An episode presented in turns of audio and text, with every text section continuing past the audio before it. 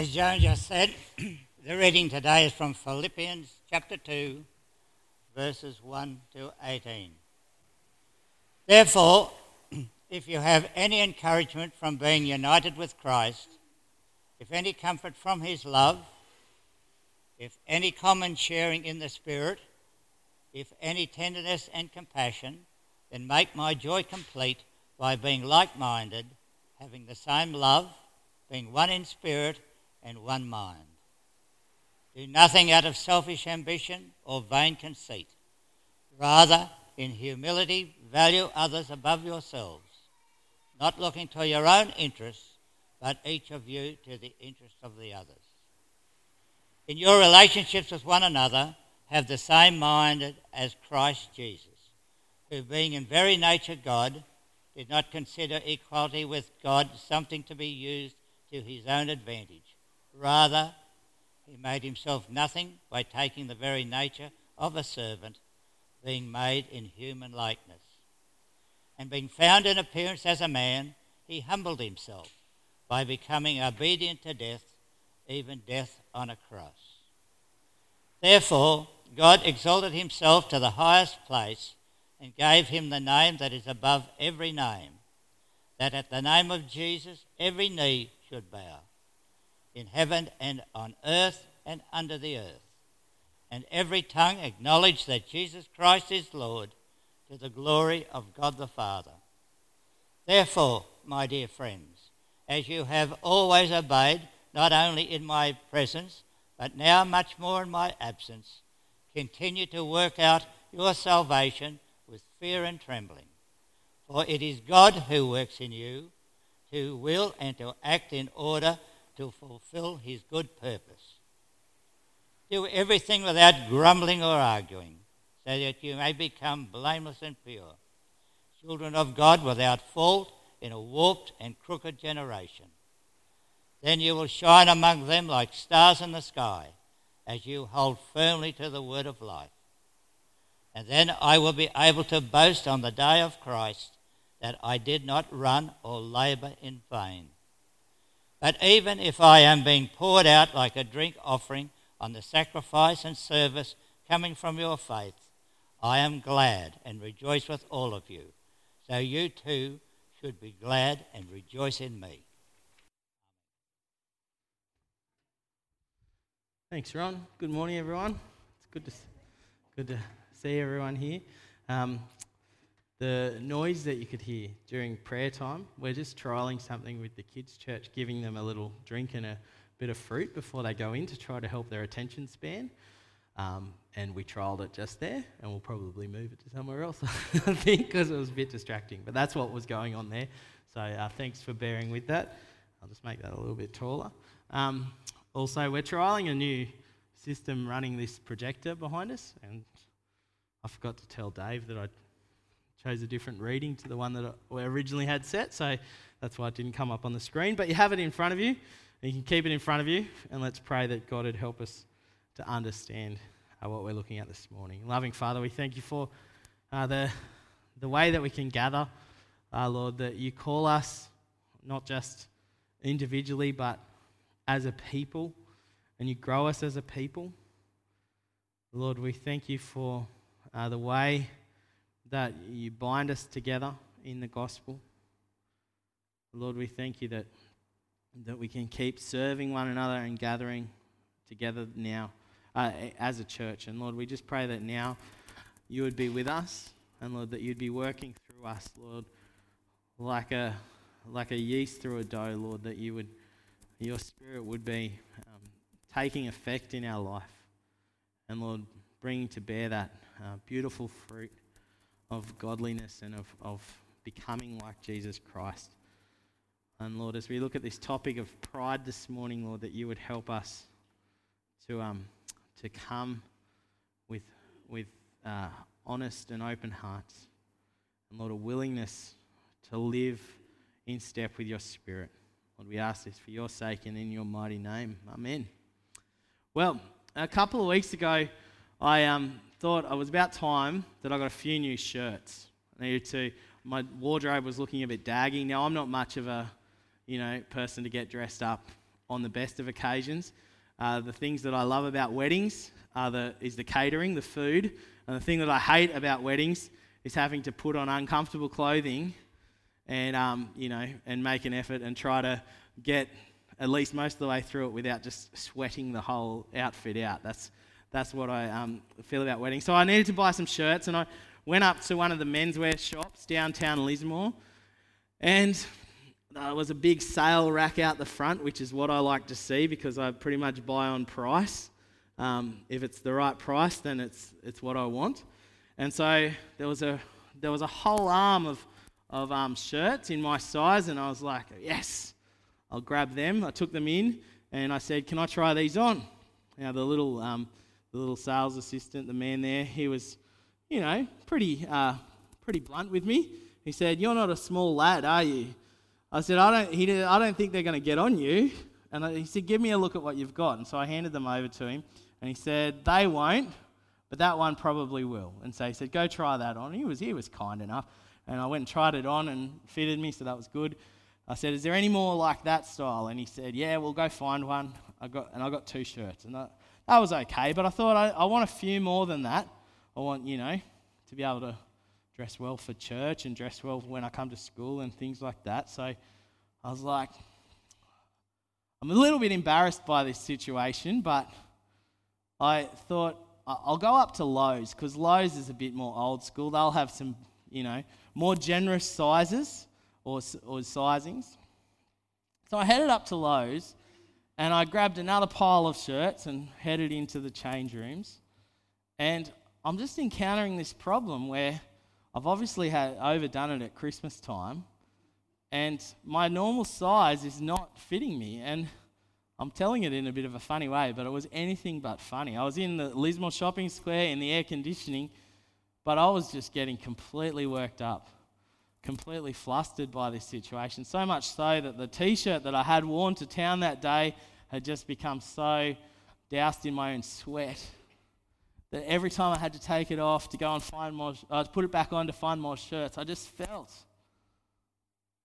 disgusting. I began to feel quite ashamed uh, at the situation that I found myself in. And so I just thought, I'm done with this.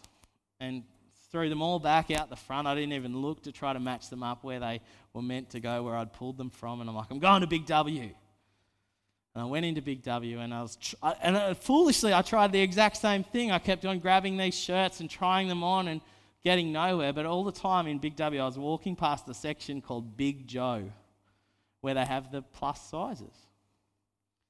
And so I'm walking past these back and forth as I'm trying on these shirts, and I just in I just got to a point where I was so worked up that I just grabbed this shirt that I'm wearing right now from the pile in a size that was, I've never had to wear before. Didn't even try it on, paid for it, and went into the bathrooms, not in tears, but pretty worked up, and put it on, and look, it, it fitted me. I had to, what's the expression for that? I had to swallow my pride. See, I'd become so completely worked up because I was embarrassed by what was going on for me, but I was so committed to not admitting that I needed this bigger size, that I was willing to do whatever I could to find something in the size that I believed that I was, even if it didn't fit me properly, even if it meant, you know, looking kind of silly, rather than coming terms, to terms with my problem that I'd gained all this weight. I don't tell you this story so that you'll pity me. Pity me. I just want to, uh, it illustrates perfectly, doesn't it? The stupidity of a prideful heart, of a prideful attitude, the foolishness of it. We've begun over the last couple of weeks digging into the seven deadly sins, and we haven't actually talked about any of the seven yet, and we're on the first one today the sin of pride. And you can see that sin, pride is quite stupid. It's quite a stupid attitude for us to have. But these are not the seven stupid sins, are they? They're actually the seven deadly sins. Because pride in different circumstances to just buying clothes can be incredibly deadly. In fact, if we go back to the very start of the Bible, that's exactly what we see. the deadliness of pride. It's deadly because at the heart of pride is a belief that we are the ones that know better. So when we read at the start of Genesis what unfolded for um, what unfolded for the people that God had made, we read that the Lord God took the man and put him in the garden to work it and to take care of it. It was all good in the relationship. But then we see that the Lord God commanded the man, You are free to eat from any tree in the garden. They were given this freedom to live, this freedom to enjoy all that God had created. But they had to do it understanding who they were under God. You must not eat from the tree of the knowledge of good and evil, for when you eat of it, you will certainly die. See, God was with them and He had given them everything that they would need. But the temptation comes that they will be like God. As the serpent comes in, he says to Eve, God knows that when you eat from it, the tree, your eyes will be open and you will become like God. You will be like God, knowing good and evil. Pride here is Adam and Eve believing that they could get anywhere, calling the shots for themselves. See, when Adam and Eve reach for that forbidden fruit, that's what's going on for them. It's the birth of pride, the temptation to be like God. And they're actually too proud to realize that they already were made in God's image. See, if you think about being in this situation, everything around them was, would have shown them that God was God. It's all on display for them to know that. But prideful hearts mean that we believe we know better. We believe that we have a better read on the situation, and that's exactly what went on for them. And it's deadly for them because it separates them from the life giver. It separates them from the one that has given life to them. It's deadly for us when our pride leads us to believe that we don't need to listen to God. See, what you'll start to notice with these seven deadly sins is that very few of them are actually in our behavior. It's all about the attitude that underlies the way that we behave. So we see this pride.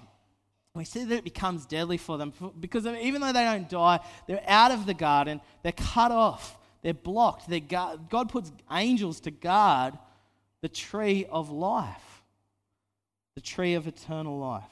God blocks the way to it.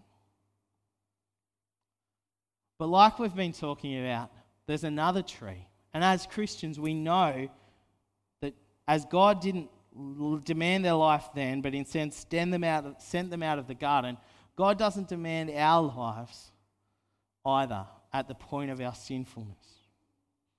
He doesn't demand our lives as we commit any of these deadly sins or the behaviors that flow from them. Know that Jesus is the one that took the deadly part of any of these sins on himself as he himself died. And the invitation that we have, the invitation that we've res- taken to have faith, is the invitation to put the life ruled by ourselves to death, just like we sung with the kids. The invitation to put to death that sinful life. You see, the grace that God shows us and gives us is so incredible that it means a life beyond it. If you've not been here for the last couple of weeks, that's pretty much in a nutshell where we've been and what we're understanding. And so, as we go through these seven deadly sins, we remember that we're not just defining them, we're not kind of coming up with strategies on how to improve on our pride, pridefulness or our or our en- envious attitudes or our greediness or anything. We're not talking about self improvement. We're not talking about how can we appease God for having these kind of attitudes. And we're not talking about how we can atone for this. We don't need to atone for it because Jesus has given his life for it. No, we're talking about the life that is beyond these deadly sins because we have become the children of God. And we're knowing that God has a life for us beyond just being caught in this kind of stuff. So, like I prayed, as we look at this, we want to know ourselves. We want to know our sin. and be honest with ourselves. I'm just going to pause because I did create sheets for the teenagers. Uh, I'll just grab them. Might help you guys. Can you, one of you boys, come share these out? Sorry? There you go. Once you've all got one, make sure that everyone else in the room grabs one. Okay. So today's reading came from Philippians. It didn't go up on the screen, sorry guys, but it is in front of you on the sheet that you got in. And just look at what Paul appeals to, uh, how Paul appeals to what Jesus did for the Philippians as his launching point for what he wants to say to them. He's going to say that a life beyond pride is a life that is instead humble. He starts there. Therefore, if, if you have any encouragement from being united with Christ, if you have any comfort from His love, if any common sharing in the Spirit, if any tenderness and compassion, then make my joy complete by being like minded having the same love, being one in spirit and of one mind. And really, as we've been like going deeply into the fruit of the Spirit, which is really the likeness of Jesus, you can make a parallel here. You can almost read this if you know the fruit of the Spirit, if you know the likeness of Jesus if you're aware of what that is, who Jesus is, and if you're aware of it in your own life and your circumstances, Paul says, Make my joy complete by being like minded, by having the same love, by almost by keeping in step with the Spirit. The parallels are quite, quite clear. Keep in step with the Spirit that you would live a life beyond pride. It goes on in verse 3 Do nothing out of selfish ambition or vain conceit. Rather, in humility, consider others better than yourself. Put to death, isn't it? Put to death that part of your sinful nature. Putting pride to death means replacing it with humility. How on earth can we do that? Well, Paul says it's by having the mind of Jesus, looking back to Jesus, knowing Jesus intimately. He tells us there that Jesus was in very nature God, but he sets this example of not using that to any of his own advantage. Jesus is the opposite of an ugly, prideful life, a life that is constantly trying to get ahead.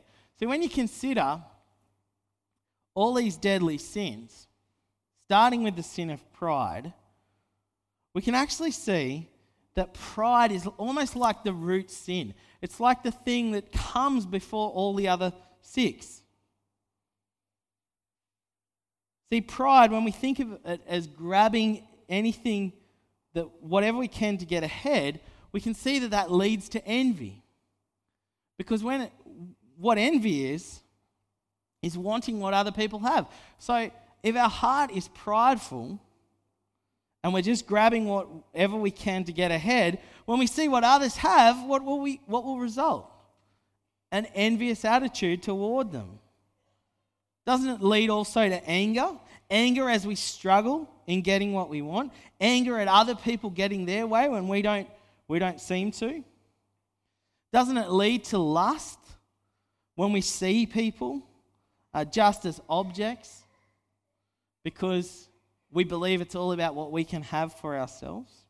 Doesn't it lead to gluttony?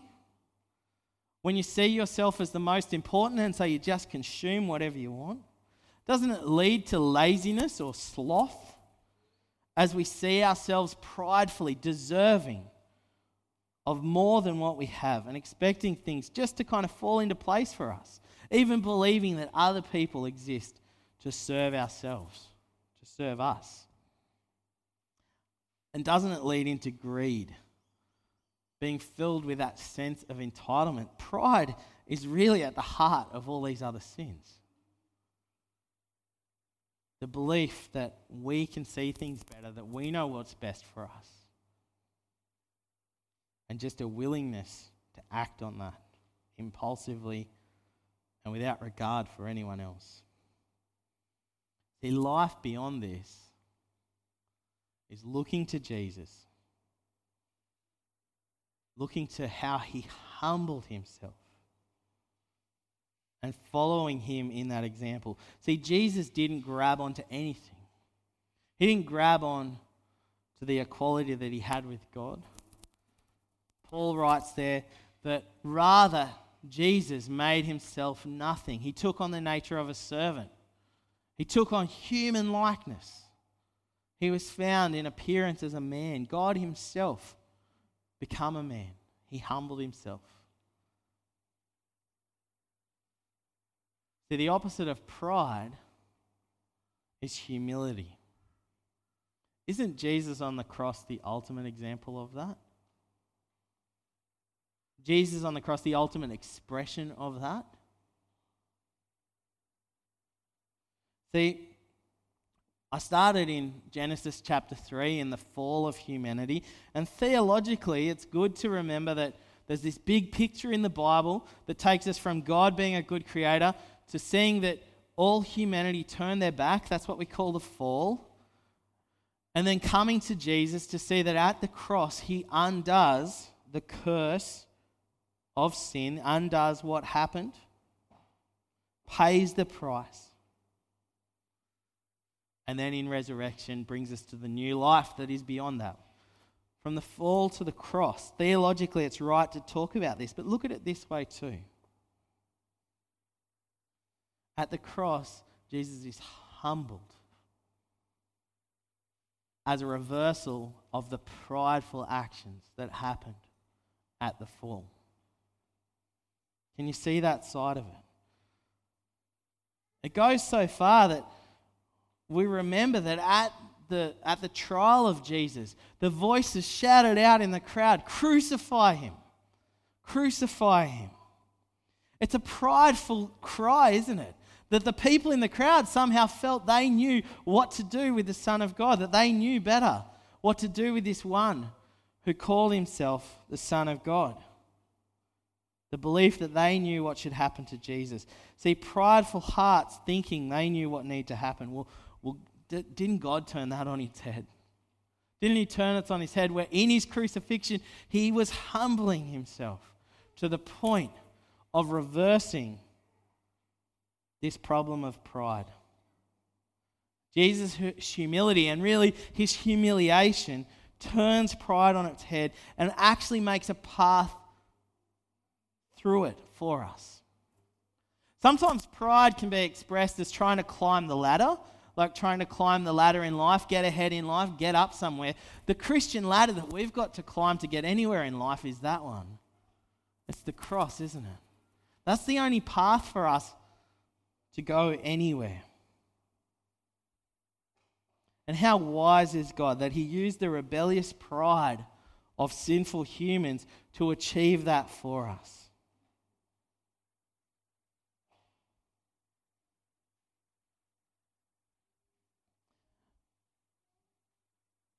See, us taking on this attitude through the cross, on the other side of it, beating pride, putting it to death, it's that same thing that I said last week. It's about growing in the gospel soil that we're planted in.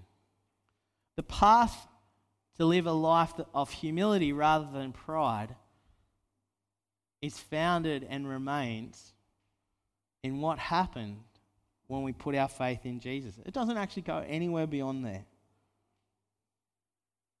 Recognizing pride in our hearts and leading a humble life beyond it happens entirely, entirely in the grace shown to you when you first received it.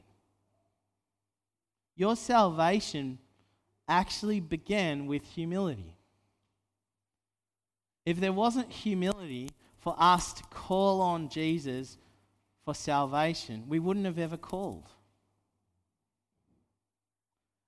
If you didn't call on Jesus, or if you didn't, if you weren't humbled in that moment when you did, are you really a believer? That's what a challenge that I think this puts to us. Because there's no other way to receive Jesus than in humility. And so it is that we live a humble life by remaining always in that gospel that we received. See, it's right that as Christians that we would have a, an honest awareness of our own brokenness. Now, we don't want to make too much of that in, in that we go on living feeling broken all the time because we're not broken all the time. We've received His Spirit, we've received His salvation, and we are being restored. We are living a life beyond that. But it is always going to come from a point of brokenness. And until we're in glory, we're still going to battle through that and we're still going to struggle with that. In the same way that we bring nothing when we come to receive Jesus, we contribute nothing also to our ongoing salvation. And growth, particularly in the area of humility, comes as we're constantly mindful of that.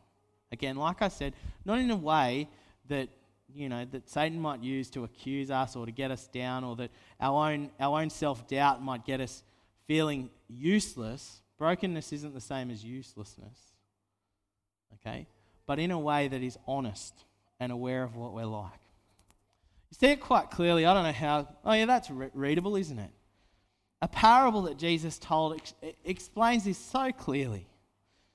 It's called the parable of the Pharisee and the tax collector. You can read along as I, as I say what I want to say. I'm not going to read that out for us.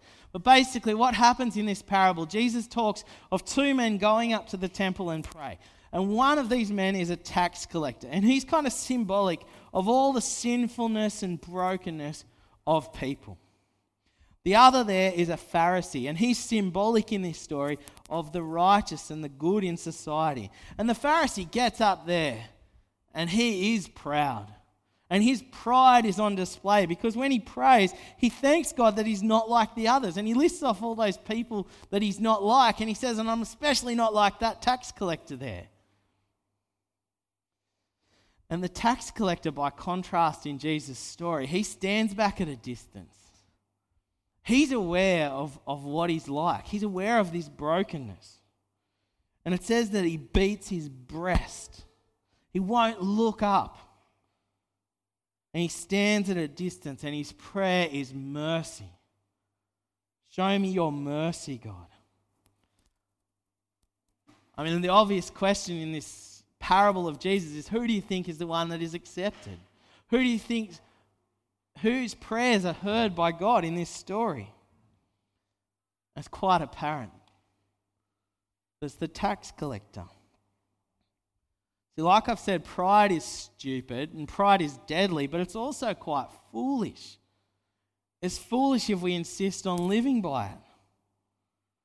We're to never forget that we start at a base point of being a sinful human and we live in the hands of a merciful God. We're there 100% by His mercy. So don't allow pride even to creep into that. See, leading a life beyond pride must grow out of the humility that brought you Jesus, brought you to Jesus. And it must be a humility that keeps you bringing back to Jesus. Let's just scan back through all of this to see this humbling picture as we wrap this up. See, our sinfulness wants to grasp for the glory of God, to have it for ourselves. And the cross is our way out of it. Our lives get caught up with Jesus. Eve there wanted to be like God. She wanted, she, she was attracted to that thought that she will be like God that she will get to call the shots. And she was driven to take for herself. By contrast, Jesus, though he was like God, he did the reverse and gave it up. He goes down to become a human and then to suffer and to die. The humiliating death of crucifixion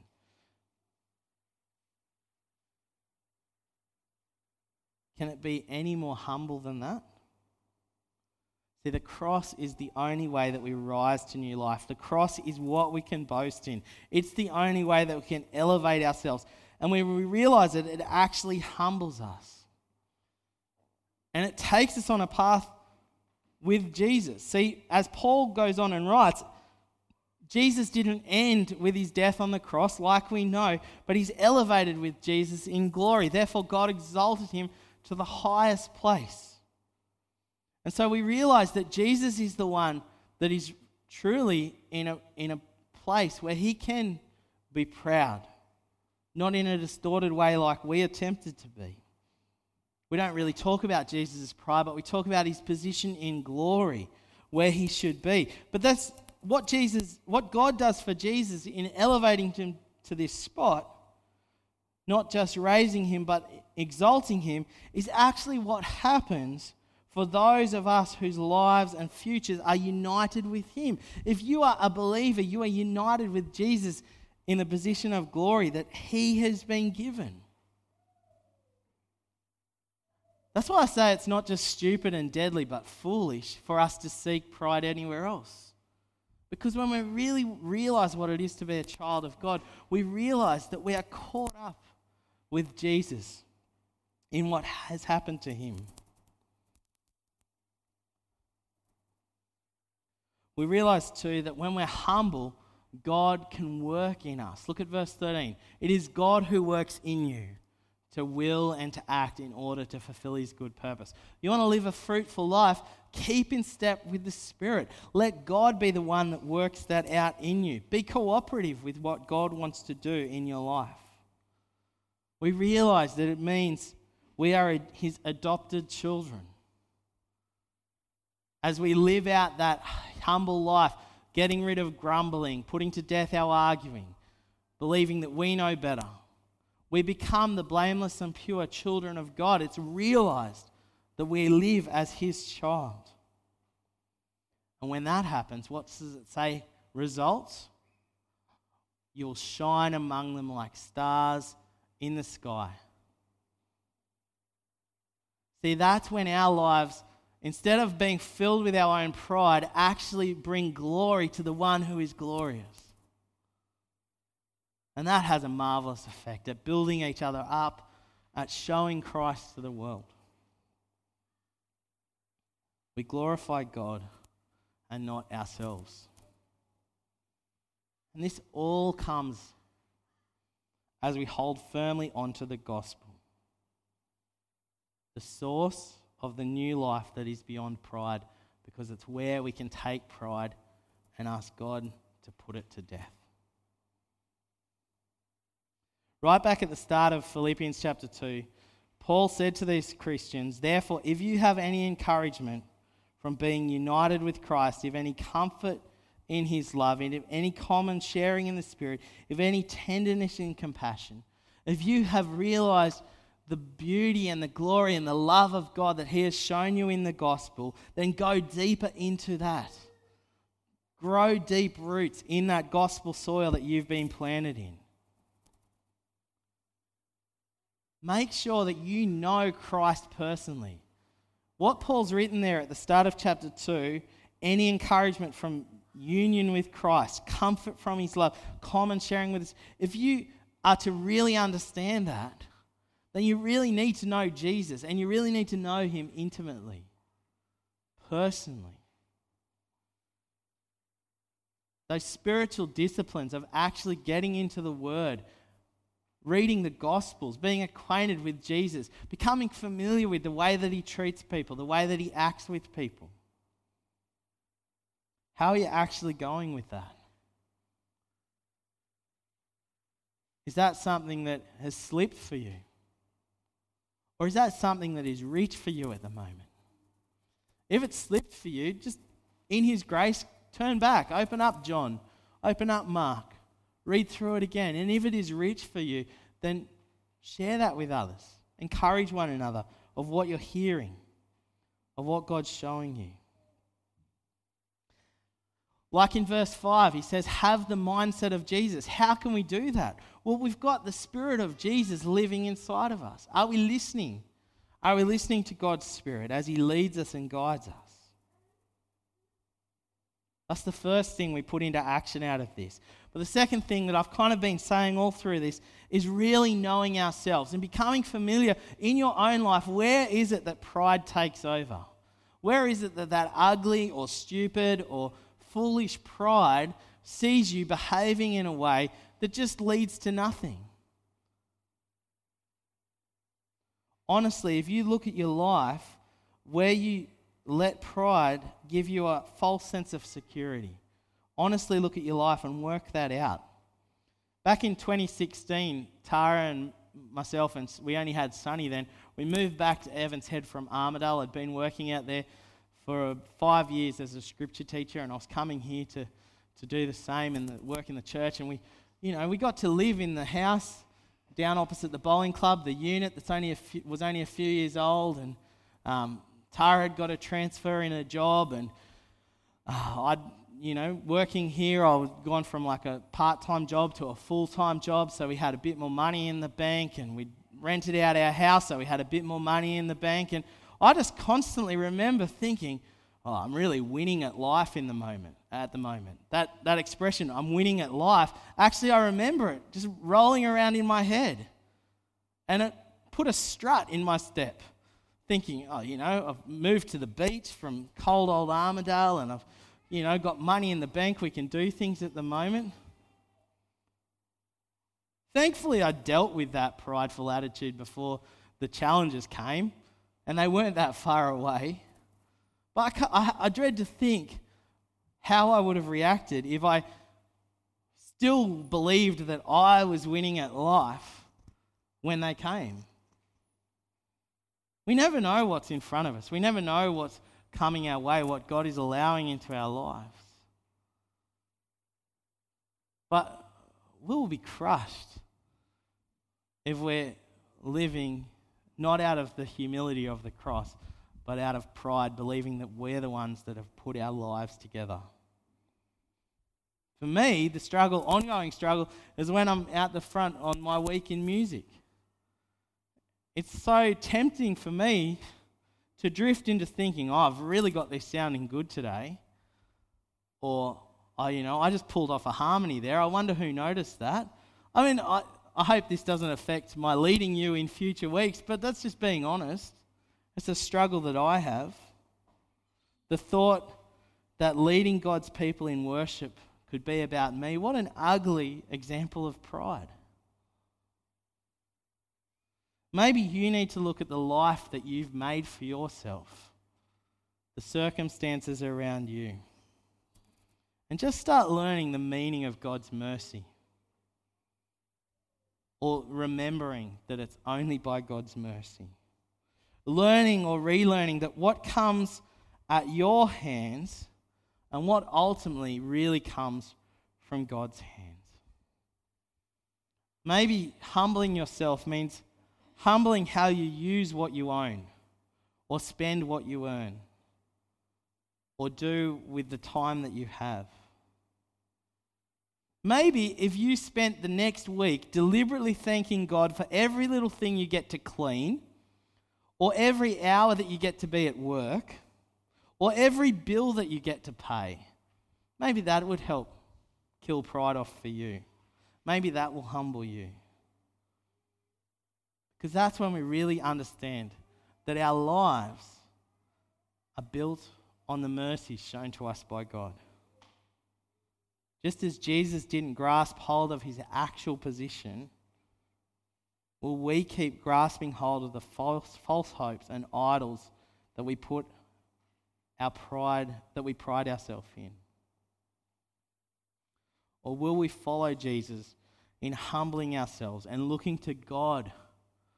for glory, for His glory to be revealed in our life, to have a life that shines to people around us. And just one last point on pride. If you're not sure whether you're a believer, if you're not sure whether you've really received Christ for yourself, if you're a Christian, is there a prideful attitude that is being the block to that? Is there a pride that you don't believe that you are good enough Or is there a pride that you believe I don't need all that stuff they say about Jesus because I can get it together myself? I want you to hear in this that there is one path to really knowing God. And it's by letting go of that pride, humbling yourself, and receiving. Receiving that free gift of grace that is given to us. As I lead us in prayer now, I'm just going to give you some time to do some of that self reflecting, some quiet time, and then I'll close off in a prayer for us all. Uh, Lord, we just come before you now and we ask that you would l- show us in our life, Lord, where we are overcome by pride.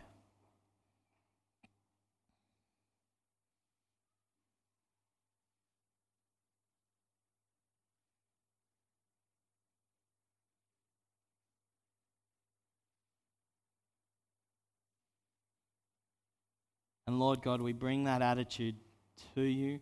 And Lord, we lay it down at the foot of the cross that you might renew us, that you might bring us into that life beyond living that way. Uh, Lord, I just ask for your power in your spirit to make those decisions, to keep us walking on that narrow road. Lord, where we live among people that try to climb the ladder to get ahead.